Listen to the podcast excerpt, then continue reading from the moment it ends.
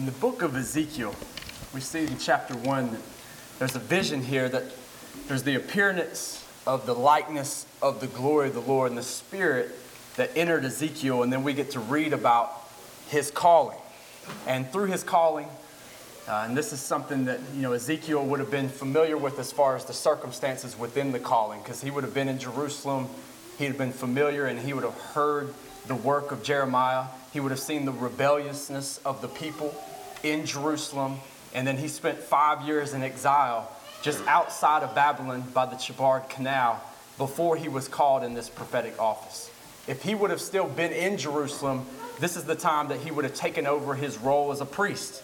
His father was a priest, so he was very familiar with the circumstances and the people of Israel at this time. And then God came to him in this vision, and he sees this appearance and the likeness of the glory of the Lord. And Ezekiel's response was to fall down on his face.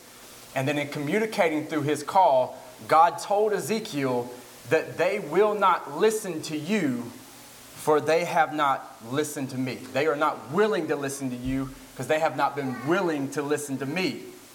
But then he told him this make sure they know that a prophet has been among them. And so Ezekiel was going to have to be faithful in delivering the message that God would give him over and over and over again in the demonstrations that he was supposed to act out at different times. And then, even in difficult, extremely difficult circumstances, like the death of his own wife, and not being able to publicly show any grief or mourning. And Ezekiel was faithful in this, we know for at least 22 years. I want to carry us into chapter 12. So if you'll turn with me to chapter 12.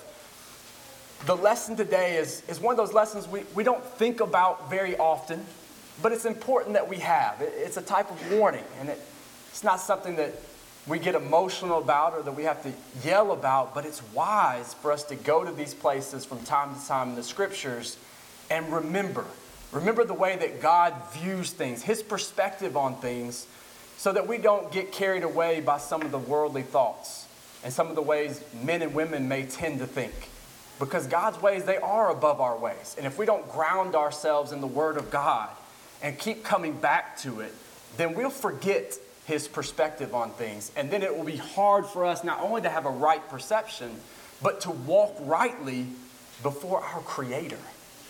All right, so in chapter 12, God had commanded Ezekiel to act out these two signs. And there were false prophets that were telling the people, even back in Jerusalem, as well among the exiles where Ezekiel was, that Jerusalem was protected, that there was peace and security. Even uh, the illustration of a cauldron, and that Jerusalem was that cauldron and or was protecting them like that cauldron from the fire, and that they would be fine. The people that were exiled in uh, Babylon were even being told by the false prophets that the deliverance would be coming shortly, that they wouldn't be there for 70 years, as was proclaimed through Isaiah. And so Ezekiel and Jeremiah, the things that they were saying were falling on deaf ears, so much so that they were even mocked for the things that they would say. And there was even a, a proverb that came about based upon the mockery of Jeremiah and Ezekiel basically saying the days are long and the things that you speak of shall not come to pass. But in chapter 12, we're going to look at what specifically was said to Ezekiel and then make a little bit of application there and then find an antidote in our own lives that we can look to from Jesus' teachings that will help us not fall into the ways of these, you know, the nation of Israel, these rebellious people that were not willing to listen to the Lord God. But it begins in chapter 12 that the word of the Lord came to me, came to Ezekiel Son of man, you dwell in the midst of a rebellious house, who have eyes to see, but see not, who have ears to hear, but hear not, for they are a rebellious house. As for you, Son of man, prepare for yourself an exile's baggage, and go into exile by day in their sight. You shall go like an exile from your place to another place in their sight. So, this is one of those demonstrations that Ezekiel would give and speaking of the certainty that the people of Jerusalem were going to be exiled, that they were not safe, that there was not peace, there was not security, but they would be scattered. It says, Perhaps they will understand, though they are a rebellious house. You shall bring out your baggage by day in their sight as baggage for exile, and you shall go out yourself at evening in their sight as those do who must go into exile. In their sight, dig through the wall and bring your baggage out through it. In their sight, you shall lift the baggage upon your shoulder and carry it out at dusk. You shall cover your face that you may not see the land, for I have made you a sign for the house of Israel. And then, as you might expect, the people would see Ezekiel doing these things, and it would prompt them to ask Ezekiel, What are you doing? Or why are you doing this? And then, of course, God would give him a proper response. Verse 10 Say to them, Thus says the Lord God, this oracle concerns the prince in Jerusalem. So, context here this would be King Zedekiah and all the house of Israel who are in it. Say, I am a sign for you. As I have done, so shall it be done to them. They shall go into exile, into captivity. So, even though these people over here are saying to the contrary, God is saying this Jerusalem is not safe. There is not going to be peace. There is not security. They are going into exile. It is certain. And the prince who is among them shall lift his baggage upon his shoulder at dusk and shall go out. They shall dig through the wall to bring him out through it. He shall cover his face, and he may not see the land with his eyes. And I will spread my net over him, and he shall be taken in my snare, and I will bring him to Babylon, the land of the Chaldeans, yet he shall not see it, and he shall die there. And I will scatter toward every wind all who are around him, his helpers, and all his troops, and I will unsheath the sword after them. And they shall know that I am the Lord. And then, based on other things that Ezekiel revealed to the people, we find out that there's going to be terror and destruction, and that all would come to know that he is the Lord. And even those that he would spare and allow to be scattered among the nations, they would look back and they would loathe and feel their shame and feel their guilt for the things that they did in transgressing God. They were in a covenant with God but yet they were adulterous. They would go and trust in the securities of other nations, desire the things that they had, and lust after them, even the audacity to worship God, and in the same day go worship Moloch by offering up their children. This was despicable and, of course, detestable and abominable to God. And they had, it would not go on any longer. It was too late. Judgment was going to be upon them. So even those that he allowed to live would know that he was the Lord. Now, if we cross reference what is being said through Ezekiel here in Jeremiah chapter 39 or in 2 Kings chapter 25, we find the specificity that he speaks of King Zedekiah, that he tried to flee through the wall at night, coming out in the plains of Jericho, and he was captured. But the Babylonians, being a harsh people, and which God spoke of that he would bring his fury th- through them as part of the judgment that he allowed them to be such a horrific people and do such horrific things. But he brought King Zedekiah back into the court, murdered his sons in front of him, punctured both of his eyes so that he would be blind, and took him captive to Babylon, just as Ezekiel had revealed here. The point that must rest heavy upon us at this point is that what God said came to pass. And that's a thing that can be challenging. You know, we even see in the New Testament, which we'll look at here just shortly, that there's scoffers. So, of course, there were scoffers then too. As I had mentioned earlier, there had even been a proverb among the people that the days had grown long and the vision shall not come to pass. So they were tired of listening to what Jeremiah said and Ezekiel said, and they doubted them. They loved these other prophets that spoke these things that were much more favorable. They were tickled by their ears and even allowed those prophets to take up treasures and material things for saying the things that they liked. It was such an, a rebellious, adulterous people, but Ezekiel was faithful. And we must not forget that what God spoke through his true prophet, it came to pass. Even though there were many days that passed, sun up, sun down, sun up, sun down, it came to pass. And we must keep that heavy upon our minds and hearts. Now, if you'll look forward with me into uh, Peter's second letter, this is chapter 3 of Second Peter. Similar circumstances. We're fast forwarding 600 years. Jesus has died and he's been raised and he has ascended into heaven, and the apostles are doing their work upon the earth, sharing the gospel and trying to bring people into the light and to be saved by, by Jesus Christ. And amongst this, Peter writes in verse 2 of chapter 3 that you should remember the predictions of the holy prophets and the commandment of the Lord and Savior through your apostles.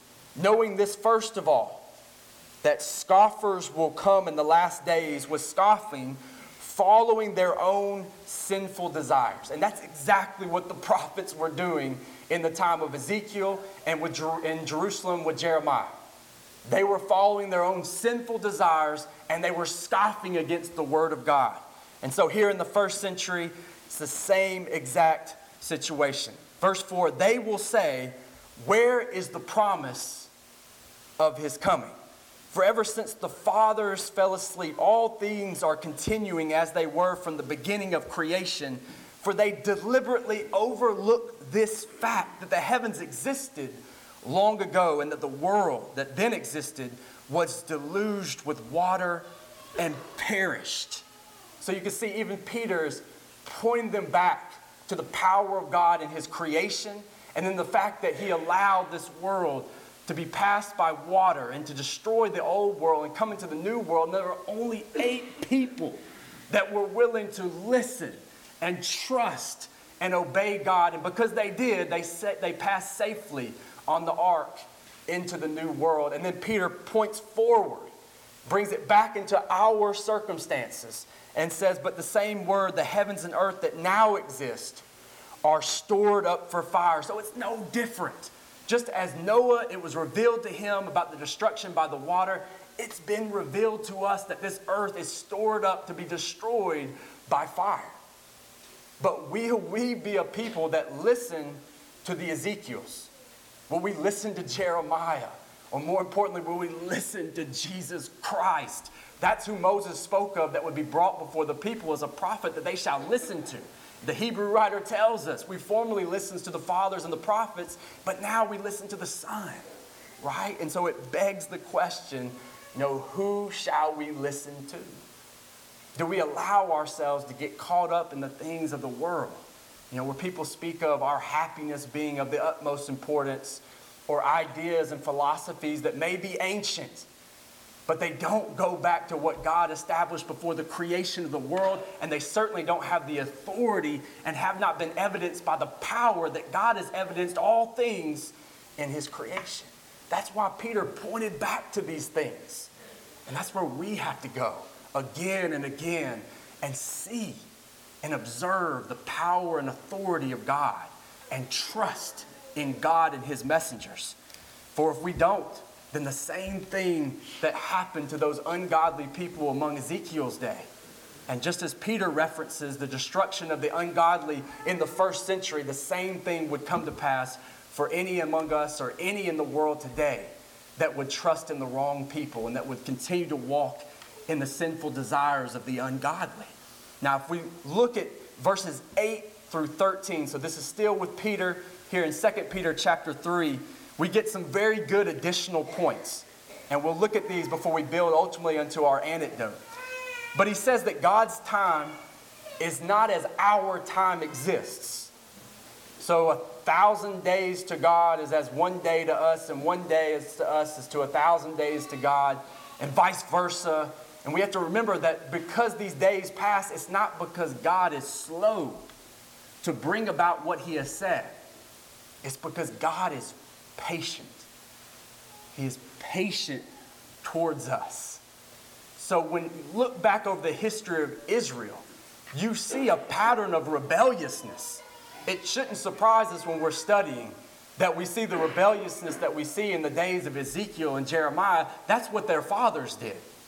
But their fathers were not judged and destroyed, as we see in the scriptures, for the sake of the Lord's name. And then it reached that point to where that was no longer going to be the case. And God said, Too much is enough. It's time to judge you. I'm going to allow the nations that you lusted after to destroy you, and you're going to become a mockery to the nations that used to look at you and esteem you. And what I have built you was like a beautiful woman, based on the allegory of Ezekiel 16. But he was going to bring them low because they had exalted themselves and had committed adultery in their covenant. Now, Peter goes on to say also that Jesus, or I should also point out that the reason God is patient is because he doesn't desire that any should perish. He has that type of love for us that even in our sinfulness, even in our rebelliousness, he wants us to repent. He does not want to have to destroy us. Looking to Israel, we see the patience of God. It's been put before us as He's waited all those years, and even those people that would scoff and say His visions don't come to pass. That's His patience, not His slowness. He's giving us time to repent. And then as He continues, Jesus will return like a thief in the night, meaning we don't know when He's going to come. So therefore, we must be ready. And it says, knowing this, what kind of lives should we live? But in holiness and godliness. So, with God's message upon us, we see that just like those circumstances, the thing that God spoke will come to pass. Who are we going to listen to? Jude writes of the same exact circumstances, these scoffers in, uh, of course, the only chapter, but in verse 18 and following, and he says that we should keep ourselves in the love of God, waiting for the mercy of our Lord Jesus Christ. The Hebrew writer speaks of that same thing that Jesus will return not to deal with sin, but to take those who eagerly await him. Right? So it's where am I? Do I eagerly await our Lord? Am I looking forward and waiting on the mercy of Jesus? But Jude goes on to say that we should have mercy on those who doubt and show mercy with fear and save others by snatching them out of the fire. We have to hold true to what God has revealed and be willing to speak it. Yes, with gentleness, yes, with strategy at times, but with courage and boldness. We have to be willing to say what God said and stand by it, just like Jeremiah, just like Ezekiel, and certainly just like Jesus, because all things that God has revealed, His promises, they will come to pass.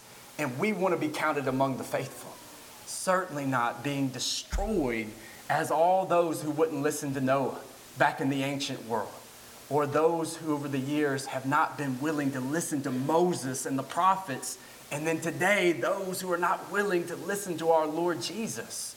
We certainly can't make that mistake, but we have to be bold and courageous out in the world so that we're a light and that we help bring others into the wisdom of God and the right perception so that they can walk this path too and they can be unto eternal life.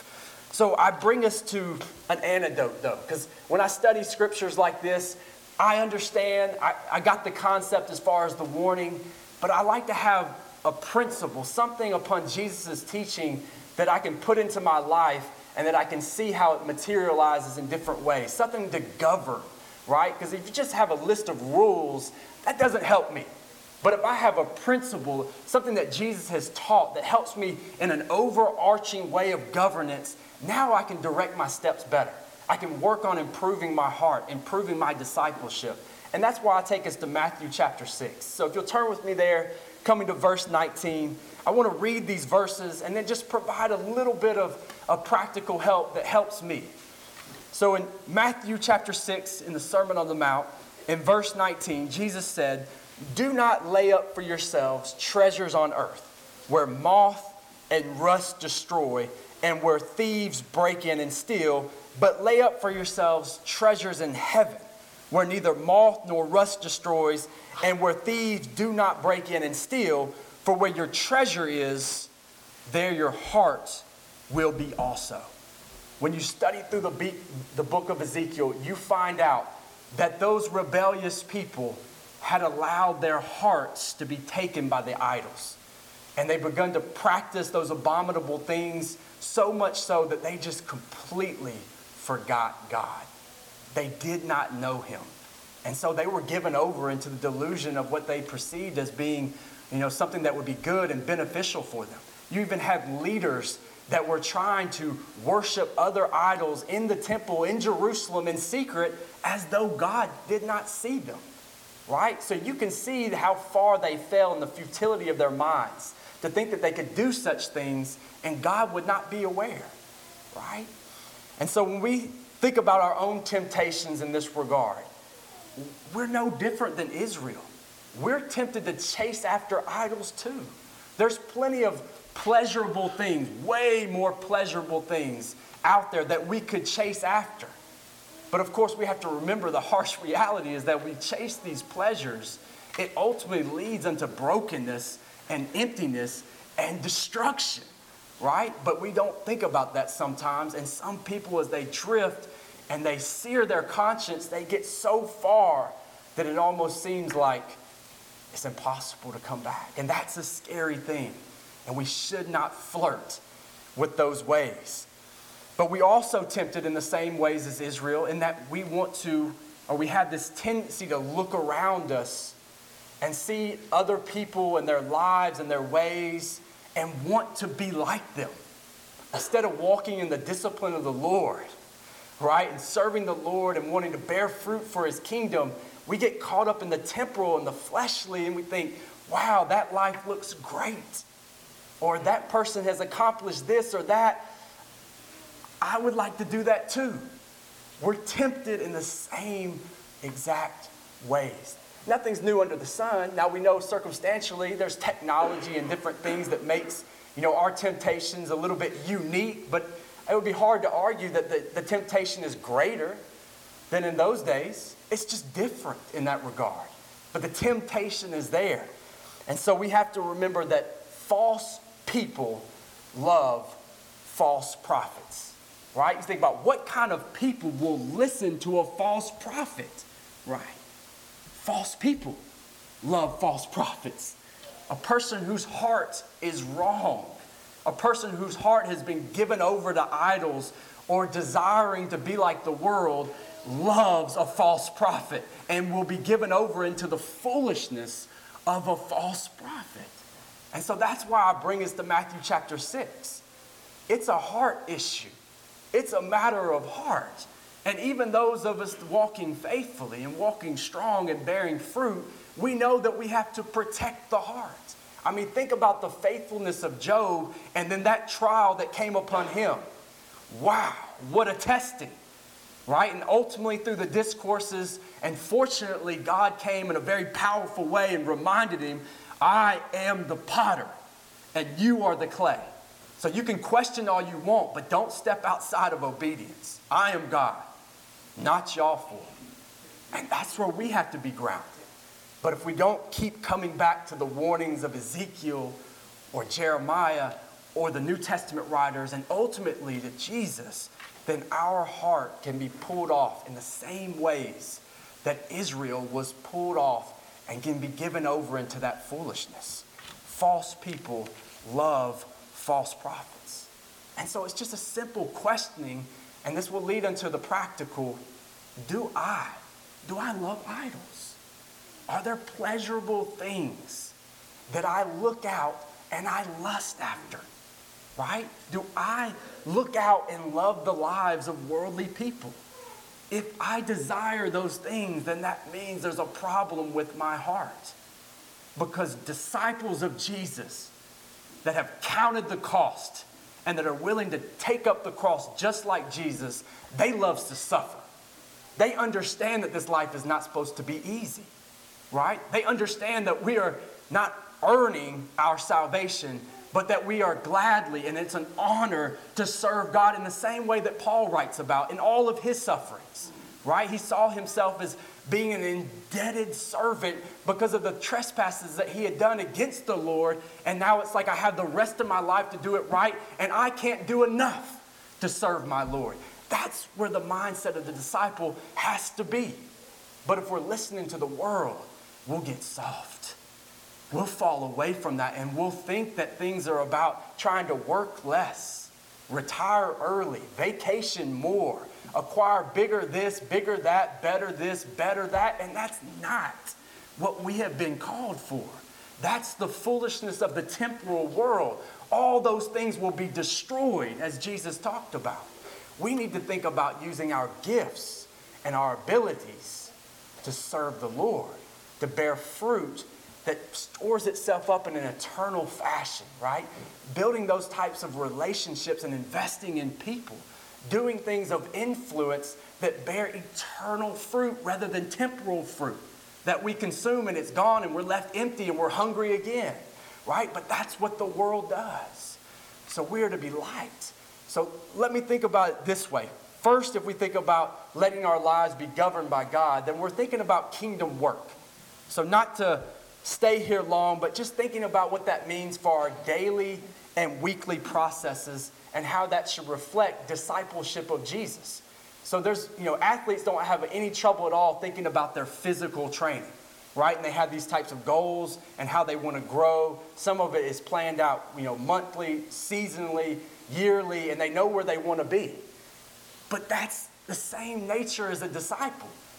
God's minimum expectation is growth, and we need to think about ourselves as we mature and how we can be useful to God. That's something that needs to be intentional.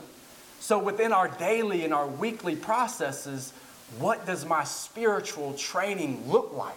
And coming and just, you know, sitting down, it, it's not getting it. That's not effective training. In the physical athletic world, we call that going through the motions, right? But the intention of showing up to encourage my brothers and sisters, to keep them encouraged so that we're walking the path together and that ultimately we'll remain faithful and we'll receive our inheritance, our reward together, like showing up with that intention, right?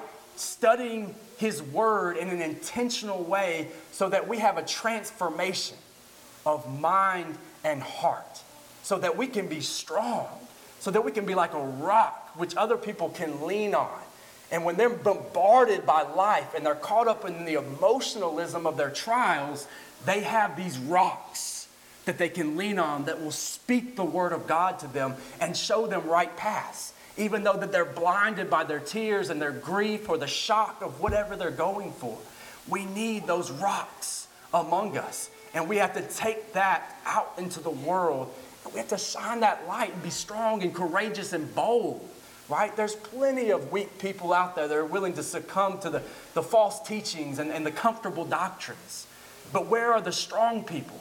There is even a case in Ezekiel where he says he was looking for that righteous person that would stand in the breach of the wall, but he saw no one. No one that was willing to stand in the gap. That's got to be us.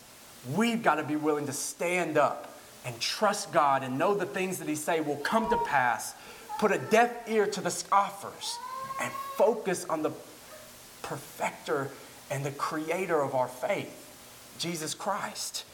Beyond that, assessing the gifts and abilities, right? You know, I, I, coach track and field, so this is something we do all the time, determining which athletes will be good at which events. And we're very intentional about that. There's a lot of work that goes into that. And there's years sometimes before we really find someone's niche. That's a lot of time and effort for something that's so temporal, right? And we have the right perspective about it. But where's our perspective in terms of us spiritually and what God desires of us, right? And not all gifts are to come gift wrapped, right? Not all things He's to say, here, this is easy, go and be good at this so you can serve my kingdom. It requires work, and we have to be willing to assess ourselves. Where am I good? Where do I have opportunities?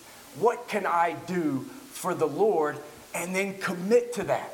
When I look at Jesus and his disciples, I see people living mission oriented lives. They understood their purpose. And each day, as we read about it or as it's recorded, we see them willing to put it first. God and the work of the Father that had been given to them was truly what governed their lives. And I think all of us, especially at certain times, we have got to check ourselves. Because we have that tendency to where we can get to be where we're playing church. We know it's an important part of our lives, and we're checking some boxes, but we've allowed some idols, we've allowed some other things that we desire to be truly what's governing our lives. And we're pretending, like Israel, we're pretending to worship God. We're pretending to walk this path. But I've, I, actually, we're over here worshiping Moloch. And we're doing these other, and our heart belongs to whatever this is. And that's what we have to examine. We can't let that happen. We know the outcome, and that's a horrific thing. So we have to come back, examine the heart, and make sure that we're storing up our treasure in a place that it can't be destroyed, to where God will protect it and it'll bring about the eternal fruits and ultimately the inheritance that He's put before us. And so I give you these practical things. All right, there's perception, will, and action. And I found just through the, these three ideas or concepts, it's a very practical way to work on my heart and work on my discipleship. So when I speak of perception, I'm speaking of being able to see things as they truly are. So when we study the Word of God and we're able to see a correct worldview as God is creator, and I mean, only when you begin there, you read through the Proverbs and you see the beginning of wisdom has to do with that correct worldview. And seeing Him as the King and creator of that universe, we have to have that worldview first and foremost. But it's not just through the studying of the Word.